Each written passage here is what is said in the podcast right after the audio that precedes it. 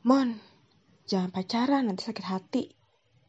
Mon, jangan pakai hati nanti nangis. Mon, jangan ini. Mon, jangan itu.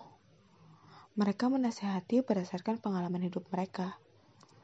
Mereka memberikan peringatan berdasarkan apa yang mereka rasakan. Pertanyaanku yang muncul adalah, kenapa hanya soal luka?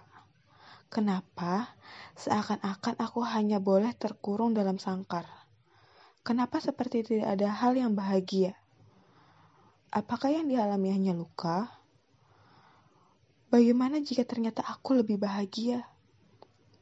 Mengapa yang lain boleh jatuh cinta? Mengapa yang lain boleh terluka? Mengapa yang lain boleh merasakan menjadi budak cinta? Mengapa yang lain boleh merasa tersakiti?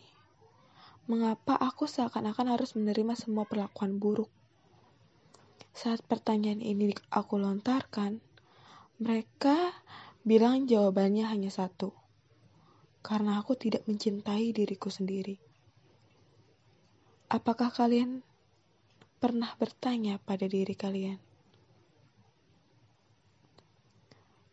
Kalian sebenarnya benar-benar mencintaiku atau tidak?